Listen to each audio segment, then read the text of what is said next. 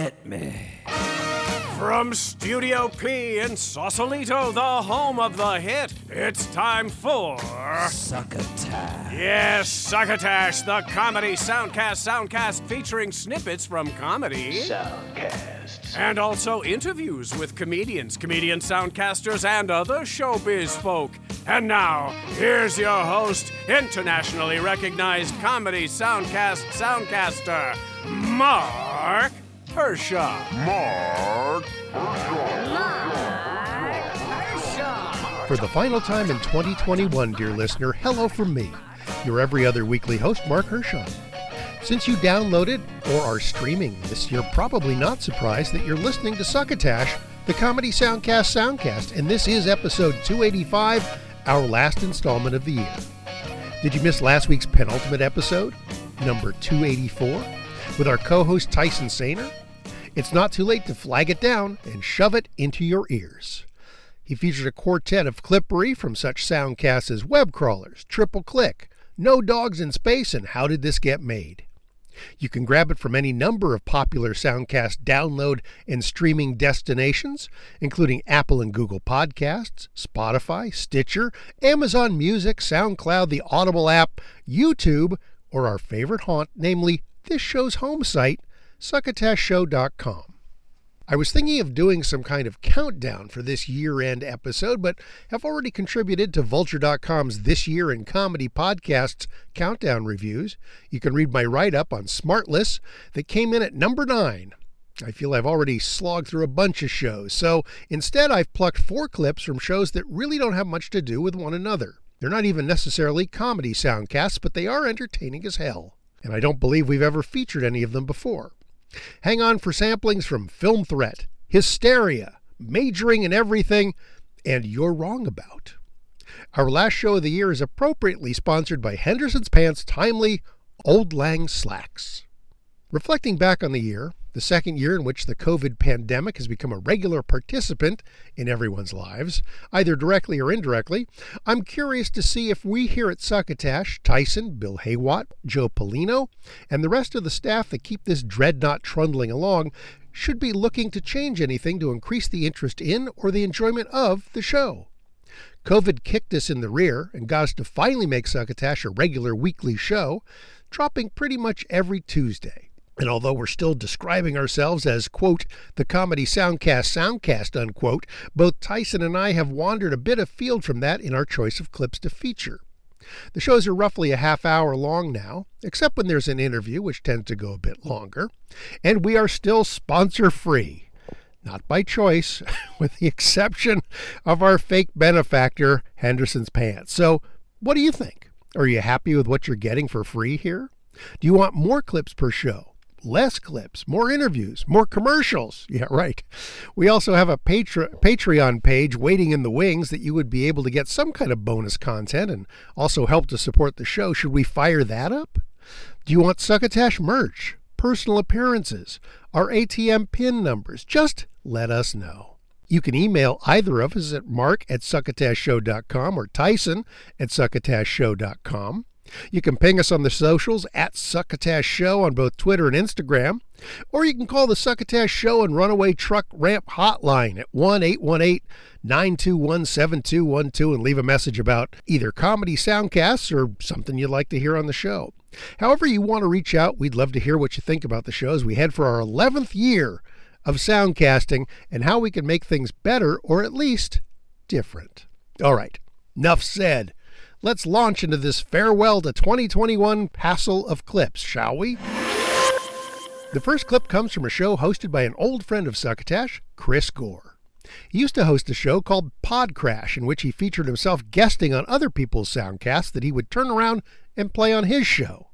But Chris's first love was as the publisher and editor of Film Threat magazine years ago, a great alternative look at movies and the film business, which went through a number of ups and downs and it went out of publication, but Chris then resurrected it as both a website and a soundcast.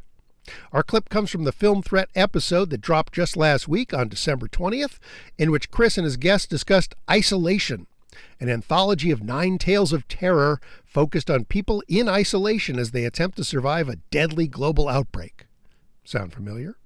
Chris's guests are filmmakers Nathan Crooker and Larry Fessenden, and in this clip, they talk about how the project came about and how they started putting it all together. Um, Nathan, if you could start and just tell me, like, how did you find this collection of filmmakers? Sure.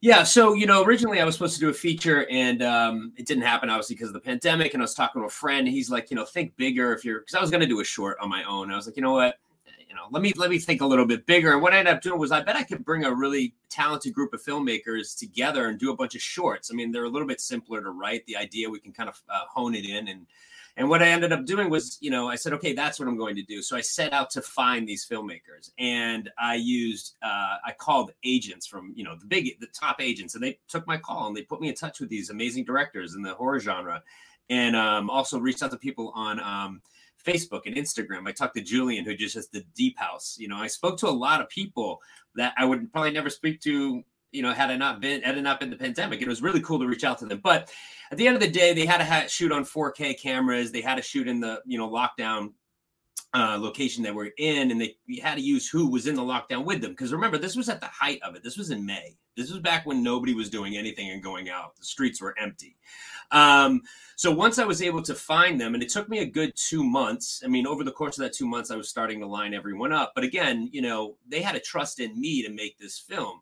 So I got very lucky with whom I was able to work with. I mean, you know, Larry, Bobby Roe, you know, we got a lot of big names in the genre, but I also wanted to introduce some, you know, some newer names are going to be coming up, you know, like Alex Austin, Keir Seward, and Alexandra Neary, like these younger filmmakers that have just done shorts, but are really, really incredible. So, you know, that's kind of how it started. Um, you know, just sort of really whittling it down to who actually could do this and then trying to find you know the stories that would really match you know what what the world that i created that i wanted to, to create because i didn't want it to be exactly like what was happening right now that nobody wants to watch that you know but but it's not like i say it's like this far from you know eh, to the reality right i mean yeah. it's fiction but one of the stories with the children i mean I, I, that that could happen, right? Like yeah. that was horrifying. They're two children that are kind of, uh, you know, their mother's passed away. The father is gone out for help. We don't know where he is. I don't want to ruin anything, but like, and it's just two little kids, and they're by themselves in a house with like this. It kicks off with like this message from their dad, uh, you know, that's just horrific. I mean, that one just that one really hit me. I mean, they all were powerful in their own way. Larry's back. Let's see if Larry got. Hey, Larry, can, can you hear us? Oh yeah. Sounds oh, you sound perfect now. Now your short kicks off. It's the it's the first one, and it is um, it's terrifying. I mean, it's like uh, and I'm thinking like also I'm watching like some of the some of the shots. I'm going like, oh, that was a oneer.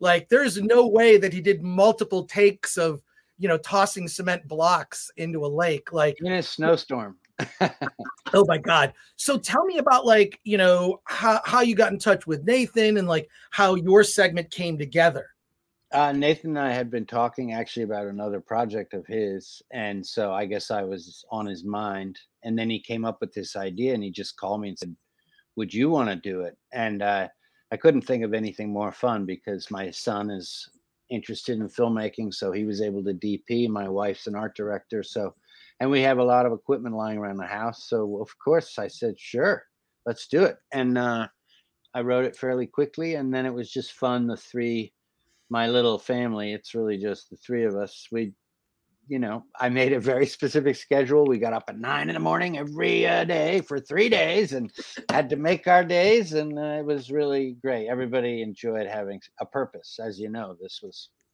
four months into lockdown and everybody was going nuts and we were having a blast. Check out Film Threat, especially if you're a fan of somewhat new but obscure, fringy stuff. They cover mainstream titles too, but Chris has a thing for the outliers. The next show I also clipped from last week, an episode of Hysteria with co-hosts Erin Ryan and Alyssa Mastromonaco. Aaron is a political commentator and comedy writer, while Alyssa is a former White House deputy chief of staff. The description of the show on their home site says that they are joined by a, quote, bicoastal squad of funny, opinionated women to talk through everything from reproductive rights to rom coms, unquote.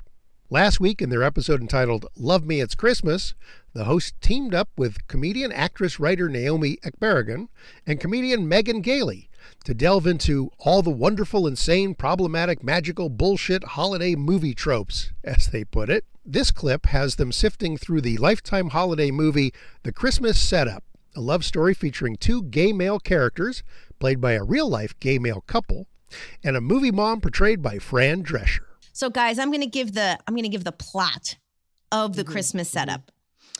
The Christmas setup follows the story of New York lawyer Hugo, who heads to Milwaukee with his best friend Madeline to spend the holidays with his brother Aiden and his mom Kate. Very important. Kate, played by Fran Drescher. We'll get to that later. Mm-hmm. She's a fucking queen.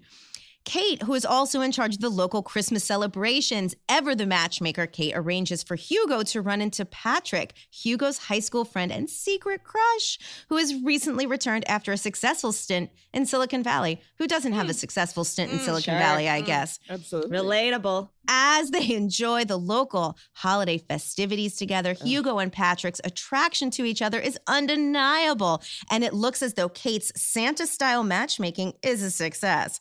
But as Hugo receives word of a big promotion requiring a move to London, he must decide what is most important to him. In the end, guess what? He chooses love because ain't that the Christmas spirit? Mm-hmm. Mm-hmm. Okay. Grace, I'm turning to you first. What were your initial thoughts about this movie? I'll be honest. This is the first lifetime holiday movie I've ever seen. What the And fuck? I know. And I think it girl. was a doozy. I think it was a doozy. I think it was really good. It gave me all the things that I wanted. It gave mm-hmm. me a best friend who didn't have a personality outside of the best friend. Uh-huh. It gave mm-hmm. me it gave me a, a promotion that meant everything to the main character. It gave me a lot of hatred for New York City. A lot of hatred for New York City. Yeah. Mm-hmm. It gave me the sense that Milwaukee was a small town when the population is 600,000 people. that was that was engaging to me. Um I really enjoyed it. I absolutely teared up. I think the biggest takeaway of course is Queen Fran Drescher, SAG-AFTRA president, who who sends us emails and also stars in lifetime movies as the mom that we all wish we we had. Absolutely. Mm-hmm. Absolutely. Naomi, Well, okay. Fun fact Mm, please, please. Hugo and Patrick are played by real life husbands. Yes. Ben Lewis and Blake Lee. Oh okay. my God. Oh my Yes. God. Yes. Yes. That's the layer that you could not not bring to the table. I felt the chemistry was electric. Thank God. Can you imagine being married to someone and then people being like, I don't buy it? Um, so thank God, electric. Um, what I also really enjoyed was, I think for this, for me, the best part about this movie is the traveling through time a hundred years earlier, where there was Oh. also gay lovers, two men Yes. on a train in a train station, secretly in love. Um, Megan and I have talked about writing that film, that prequel to the Christmas setup, 1901 style. Um, and you know, it really told us what matters most of all. In that movie, every single person ends in a relationship. Every And single. if- every single person. Mm-hmm. And so, you know, it is the whole point is, you know, Christmas is nothing unless someone loves you. Mm, And wow. that's such an important message to send to people as they struggle during the dark holidays. yeah, I mean, it's giving gay love. It's Yeah. giving interracial love. yes. Um, it's giving Fran Drescher and Frank. You know, Yep. will they? Won't they? Yes. We're, getting a deep New York accent in Milwaukee. Um, we're finding out that Milwaukee has a flourishing LGBTQ plus um, community. Yeah. Sure. And Naomi and I first watched this movie in June, I think, uh, because Lifetime was doing like a Christmas in July. And so we had to watch it a bit before that and got to interview Fran and the two gentlemen that played Patrick and Hugo. And they are so lovely. And all of these movies are filmed like in the summertime. Yeah. Uh-huh, and uh-huh. Right. you're you, you it's it fully transports you. You it it's it's timeless. Even though we watched it in june it was probably filmed in may you're like i'm in milwaukee and it's december 22nd and is there a place i'd rather be? Maybe. But um when when you're seeing it you go ah this train station. Yeah the historical elements uh it's just a really feel good and I know you mentioned that these movies tend to be problematic, and this one sort of bucks that trend. It does. Um, and and Naomi and I contest on our podcast too. We don't really get it in this, but Lifetime's also very ACAB. So Oh. we're, we've got Yeah. a lot of breaking of barriers on on the Lifetime network and specifically with this holiday film. There's a taste of hysteria, which you can find pretty much everywhere soundcasts are found. You can also find your way to their home site by clicking through to our home site, succotashshow.com, and then finding and clicking on the hysteria title on our blog post for this episode. We've got more clips dead ahead right after this completely unimportant message from our thoroughly fake sponsor, Henderson's Pants. Hello, friends, and Happy New Year from Henderson's Pants. As you set out with a freshly minted batch of resolutions for the new year, bound and determined to make at least some of them stick, be sure that one of those vows is to get yourself a pair of Old Lang slacks from Henderson's. Crafted from recycled calendar pages from last year, Old Lang slacks are then reinforced with the resolve of those who failed to follow through on their plans to better themselves. Double stitched with the pain of failure, these pants are designed to stay with you throughout the coming year while keeping you on track when it comes to fulfilling those oh so important obligations to yourself. Here's the secret. Thanks to microchip technology, your old Lang slacks are fully wired and ready for you to program in up to one dozen New Year's resolutions or 18 heartfelt promises not to let others down. Each time the pants sense that you're straying off that old resolution path, you'll get a jolt in your nether region that'll make you wish you hadn't slipped into that pair of the most comfortable pants you've ever owned. But too late now. Another vital feature of Henderson's Old Lang slacks is the accountability time lock zipper and clasp. These pants won't come off until your resolutions are complete. Originally designed for parole violators, deadbeat dads, and political candidates, Henderson's Old Lang slacks are available to ring in the new year at a church, synagogue, or mosque near you. That's Henderson's, makers of fine hair shirts and Iron Maiden since 1206 AD. And now, back to Succotash. Thanks, Bill Haywatt, and Happy New Year to you, buddy. Are you one of those people who are probably doing too many things in your life and having trouble focusing on how to put everything in perspective?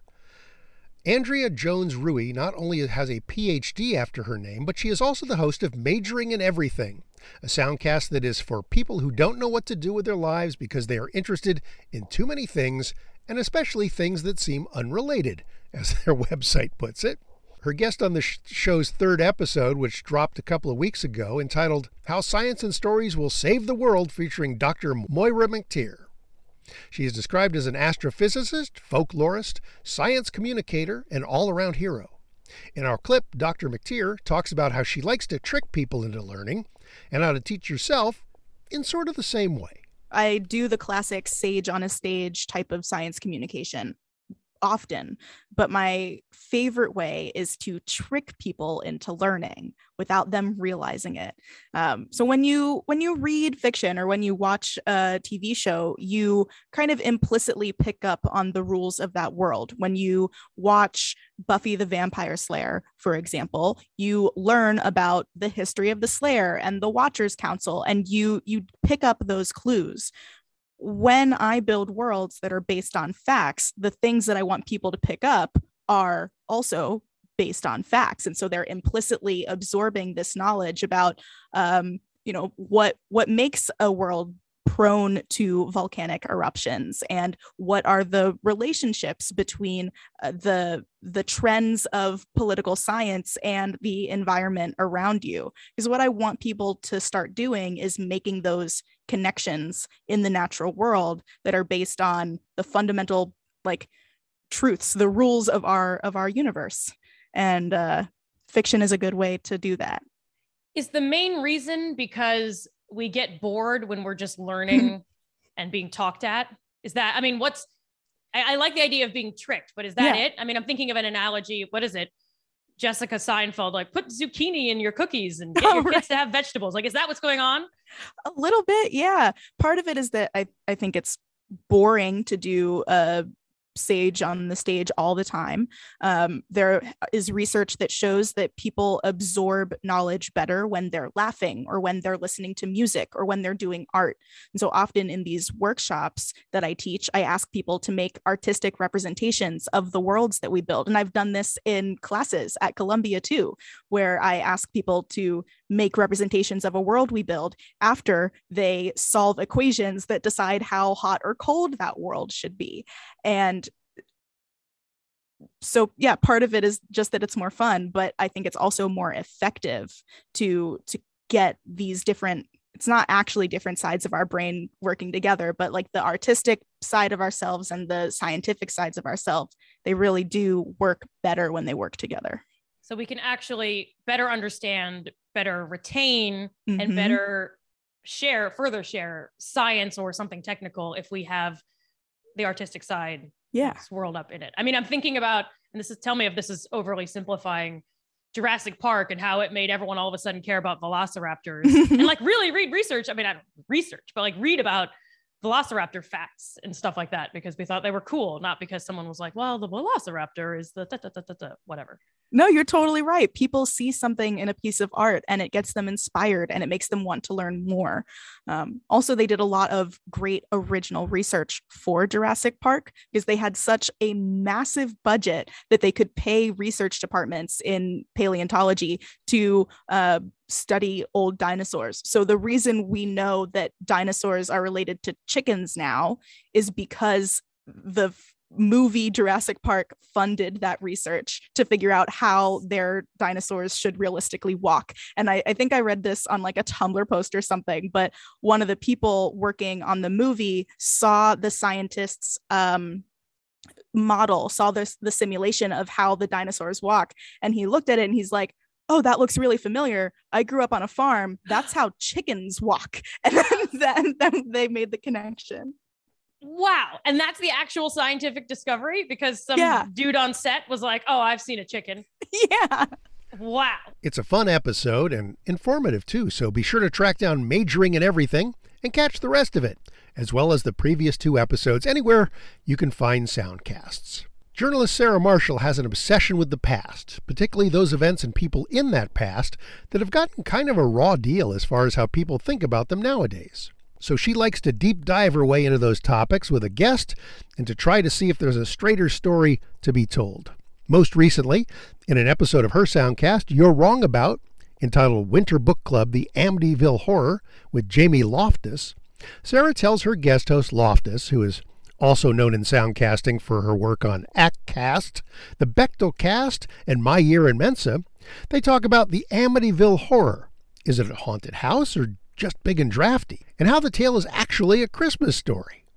Our clip gets into how the book differs from the movie and how that can make quite a difference. We're talking about the Amityville horror today, which one of the first things about that I feel like is important to remember given the evidence we have for ghosts in this book is that the movie, which was incredibly successful, one of the top earners of 1979, people don't sit Mhm. around watching it now, but it was giant at the time. Yeah. Has the story take place in what looks like late summer into early fall. And in reality, whatever happened, happened basically right before Christmas Right. into the first days of the new year. And one of the ghostly manifestations, it is a leitmotif in this book, which I just find so wonderful, is like, it was so cold in the giant house they just bought. How could it be? And it's like December, it's a giant house, it's on the ocean.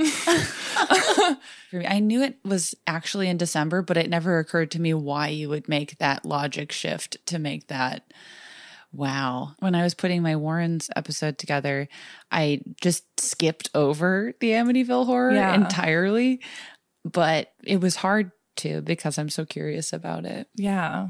There are certain books that are have been special to me that I go through an experience with and I'm first I'm like okay, I'm going to read this book. Then I'm like, oh, this isn't very good. And then I'm like, oh my god, this is terrible. I can't believe I'm reading this goddamn thing and I can't believe I'm spending so much time looking at it and thinking about it. And then like at a certain point you break through a wall and you're like, this book is incredible.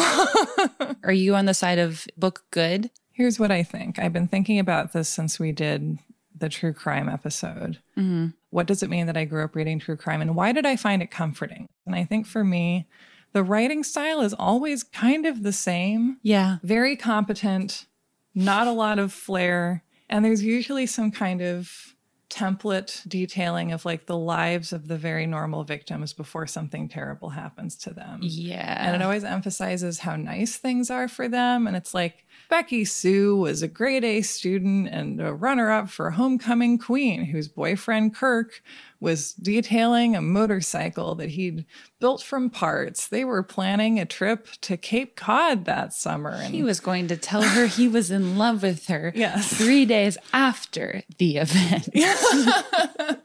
you set up the Hallmark movie and then something terrible happens. Yeah, that's like a style that I'm very familiar with. And I think I sought out when I was a teenage girl because I think that there was less reality TV and like reality social media content Mm-hmm. anytime before 10 years ago. And I think there's this thing where people want to just watch other people do normal things. I don't know. Sometimes I get afraid of books because I'm like, I'm going to have to really give my entire brain over to Yeah. this. And this is like, you know, you don't need to be firing on all synapses to enjoy true crime. Yeah, it really has that going for it. This is just a weird book, kind of in the way Michelle Remembers is weird, where it's presented very credulously as factual. And then by the time you're done with it, you're like, really? And the publisher published it as nonfiction. And you're like, Mhm. really, though? And, you know, the disclaimer is like, these events are true to the extent that we can verify them. And it's like, well, if someone tells you that, like, green slime suddenly appeared on his walls and he didn't save any, then you can't really verify it. You just have to be like, who knows? He says it happened. And it was really cold in that house, wasn't it? Pretty scary. but for some reason, I feel like it was culturally accepted as being pretty real in a way that people didn't really examine, which I kind of Right. I don't hate it. It's just weird. Exactly. And then also, this book was incredibly successful. This movie was incredibly successful. Mhm. It created a franchise that's still putting out sequels, by the way. Like Amityville is like an extremely, yeah, I didn't know this, but there's like 8 billion Amityville sequels and franchise reboots Oh, still. I just knew about like the there's a Ryan Reynolds one, right? Oh, yeah. I haven't watched. Oh, I want to watch that. It's, it's like a bona fide phenomenon. It's up there with Friday the 13th for sure. And I feel like we've probably always tried to commune with spirits of the dead. Mm-hmm. But then in the 70s, we have definitely a haunted house boom in media. And also, mm-hmm. as this show has been about a lot of the time, the kind of precursor, like orchestra tuning up for the satanic panic. The Exorcist, The Omen, the consumer demand related increase in the supply of exorcists mm-hmm. available to give you an exorcism in the 1970s. Mm-hmm. This interesting number of narratives, and this is just an I don't have conclusions about this, but I have a lot of questions. Take a closer listen to You're Wrong About and all the various subjects Sarah and her guests work to get to the bottom of, or at least examine a lot more deeply than you have, most likely, certainly more than I have. That metallic squealing you can imagine I'm hearing right now is me scraping the bottom of the barrel because I'm out of clips, which means this episode is almost toast. Last order of business for 2021 the tweet sack. Hiya, Tweety. Hey, this was the year we brought you back to help thank all those peeps that have been good enough to toss at Succotash Show into their socials on Twitter and Instagram. For the last time this year, then, here we go. The Jock Doc Podcast. Never explain anything. Brigade Radio 1. Jenny Nicole. Fat Chunk Tunk. Dr. London Smith. Pod Friends. Fascination Street. Misfit Scully. Multiverse of Badness, Web Crawlers, DC Tweet, J. Elvis Weinstein, Sensibly Sensi- Sensibly Cynical, 929, Judith Rose Schwartz, DAPF Pod Annalise, Married Crazy Pod and Vlog, Salty Language Pod, Wayne Fetterman, Floyd R. Billett, Antisocial Show, Zombie Bacterium, Nancy 19, Markness of the Darkness, Chris Tallman, Phil Ernest, Mark Twain Today, Let's Chat Podcast, That Jordan Brady, and Stuart Buckland. And just like that, the ball drops for this most recent year of Succotash, the Comedy Soundcast Soundcast. As long as you're probably putting the finishing touches on your New Year's resolutions, why not pop a note in there to download and listen to this show each and every week of 2022? Heck, go one step further and vow that you're going to rate and review Succotash on Apple and Google Podcasts. Why not? It's free, it's fun, and I'm begging. Much like I'm begging you to check back in this very same feed next week for Succotash Epi 286, when Tyson Sainer returns with some more tasty Soundcast tidbits for you in the just born new year. Do it to it. As the executive producer of this endeavor, I want to give a great big thanks to Tyson for being on this journey with me. We're not making any money off this project, and I greatly appreciate him putting in so much time and effort to craft his episodes. Dear listener, I am wishing you a happy, safe, and reasonably sane 2022. With the Omicron variant raging right now, please take extra care during those New Year's Eve shindigs. Mask up, vax up, and treat people better than you have in the previous year. And just in case anyone should happen to ask if you've heard anything good lately, won't you please pass the succotash? Happy New Year. You've been listening to Succotash, the comedy soundcast soundcast, with your host, Marc Hershon. Brought to you by Henderson's Pants and. Imagine your company's name right here. Rate us and review us at Apple and Google Podcasts. Find us on the web at succotashshow.com, on Spotify, on Stitcher, on iHeartRadio, on YouTube, on SoundCloud, and wherever fine soundcasts are streamed and or downloaded. downloaded. Follow us on Twitter and Instagram at Succotash Show. Like us on Facebook. Email us at marc at succotashshow.com. Or call into the Succotash Skype line at our toll call number 818-921-7212. That number again is 818-921-7212. You can also upload clips from your favorite comedy soundcasts directly to us using our direct upload link at hightail.com slash u slash succotash. Succotash is produced and engineered by Joe Paulino through the auspices of Studio P Sausalito, the home of the hit. Our hosts are Marc Hershon and Tyson Sainer. Our musical director is Scott Carvey. Our booth assistant is Kenny Durges. Succotash is executive produced by Marc Hershon. Until next time, I'm your loyal booth announcer, Bill Haywatt, reminding you to please pass the succotash. Goodbye.